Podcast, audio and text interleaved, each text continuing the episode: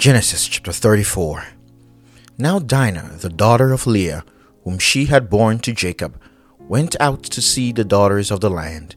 And when Shechem, the son of Hamor the Hivite, prince of the country, saw her, he took her and lay with her and violated her. His soul was strongly attracted to Dinah, the daughter of Jacob, and he loved the young woman and spoke kindly to the young woman. So Shechem spoke to his father, Hamor, saying, Get me this young woman as a wife. And Jacob heard that he had defiled Dinah his daughter. Now his sons were with his livestock in the field. So Jacob held his peace until they came. Then Hamor, the father of Shechem, went out to Jacob to speak with him. And the sons of Jacob came in from the field when they heard it, and the men were grieved and very angry because he had done a disgraceful thing in Israel by lying with Jacob's daughter, a thing which ought not to be done. But Hamor spoke with them, saying, The soul of my son Shechem longs for your daughter. Please give her to him as a wife. And make marriages with us. Give your daughters to us, and take our daughters to yourselves. So you shall dwell with us and the land shall be before you. Dwell and trade in it, and acquire possessions for yourselves in it.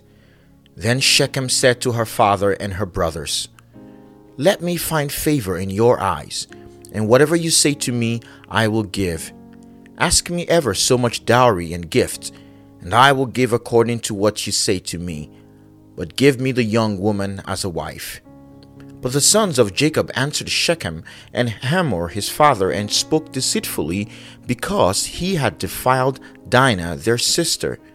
And they said to them, We cannot do this thing to give our sister to one who is uncircumcised, for that would be a reproach to us. But on this condition we will consent to you, if you become as we are, if every male of you is circumcised, then we will give our daughters to you, and we will take your daughters to us, and we will dwell with you, and we will become one people. But if you will not heed us and be circumcised, then we will take our daughter and be gone. And their words pleased Hamor and Shechem, Hamor's son. So the young man did not delay to do the thing, because he delighted in Jacob's daughter. He was more honorable than all the household of his father. And Hamor and Shechem his son came to the gate of their city, and spoke with the men of their city, saying, These men are at peace with us. Therefore let them dwell in the land, and trade in it. For indeed the land is large enough for them let us take their daughters to us as wives, and let us give them our daughters.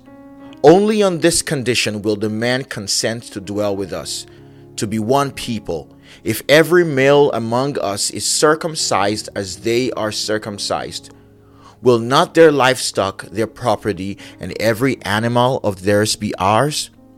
Only let us consent to them, and they will dwell with us.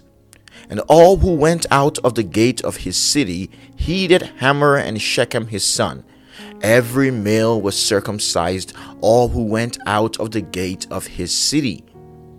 Now it came to pass on the third day when they were in pain, that two of the sons of Jacob, Simeon and Levi, Dinah's brothers, each took his sword and came boldly upon the city and killed all the males.